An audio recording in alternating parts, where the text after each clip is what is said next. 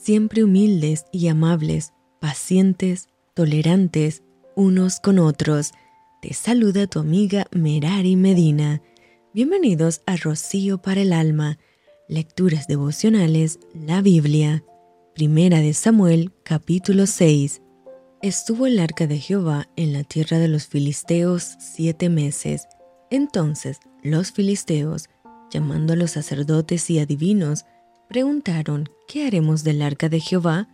Hacednos saber de qué manera la hemos de volver a enviar a su lugar. Ellos dijeron, si enviáis el arca del Dios de Israel, no la enviéis vacía, sino pagadle la expiación, entonces seréis sanos y conoceréis por qué no se apartó de vosotros su mano. Y ellos dijeron, ¿y qué será la expiación que le pagaremos? Ellos respondieron, conforme al número de los príncipes de los filisteos, cinco tumores de oro y cinco ratones de oro, porque una misma plaga ha afligido a todos vosotros y a vuestros príncipes. Haréis, pues, figuras de vuestros tumores y de vuestros ratones que destruyen la tierra, y daréis gloria al Dios de Israel. Quizá aliviará su mano de sobre vosotros y de sobre vuestros dioses, y de sobre vuestra tierra. ¿Por qué endurecéis vuestro corazón como los egipcios y Faraón endurecieron su corazón? Después que los había tratado así, ¿no los dejaron ir y se fueron? Haced pues ahora un carro nuevo, y tomad luego dos vacas que críen, a las cuales no hayan sido puesto yugo, y uncid las vacas al carro, y haced volver sus becerros de detrás de ellas a casa, tomaréis el arca de Jehová y la pondréis sobre el carro, y las joyas de oro que le habéis de pagar en ofrenda por la culpa, las pondréis en una caja al lado de ella, y la dejaréis que se vaya. Y observaréis si sube por el camino de su tierra a Bet-Semes, él nos ha hecho este mal tan grande, y si no, sabremos que no es su mano la que nos ha herido, sino que esto ocurrió por accidente. Y aquellos hombres lo hicieron así, tomando dos vacas que criaban, las uncieron al carro y encerraron en casa sus becerros.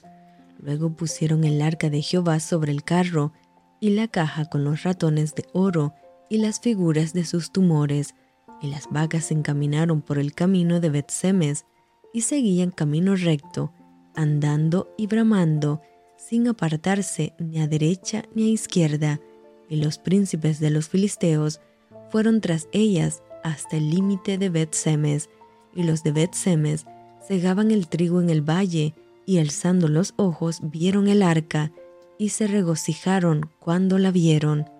Y el carro vino al campo de Josué de Bet-Semes, y paró allí donde había una gran piedra, y ellos cortaron la madera del carro, y ofrecieron las vacas en holocausto a Jehová, y los levitas bajaron el arca de Jehová y la caja que estaba junto a ella, en la cual estaban las joyas de oro, y las pusieron sobre aquella gran piedra, y los hombres de Bet-Semes sacrificaron holocaustos y dedicaron sacrificios a Jehová en aquel día. Cuando vieron esto los cinco príncipes de los filisteos, volvieron a Ecrón el mismo día. Estos fueron los tumores de oro que pagaron los filisteos en expiación a Jehová por Asdod 1, por Gaza 1, por Ascalón 1, por Gad 1, por Ecrón 1. Y los ratones de oro fueron conforme al número de todas las ciudades de los filisteos pertenecientes a los cinco príncipes, así las ciudades fortificadas como las aldeas sin muro. La gran piedra sobre la cual pusieron el arca de Jehová está en el campo de Josué de Bet-Semes hasta hoy. Entonces Dios hizo morir a los hombres de Betsemes, porque habían mirado dentro del arca de Jehová. Hizo morir del pueblo a cincuenta mil setenta hombres, y lloró el pueblo, porque Jehová lo había herido con tan gran mortandad. Y dijeron los de Betsemes, ¿quién podrá estar delante de Jehová el Dios Santo? ¿A quién subirá desde nosotros?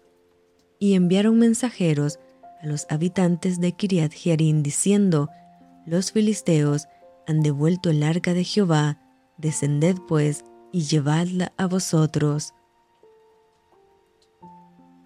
Y esto fue Rocío para el alma.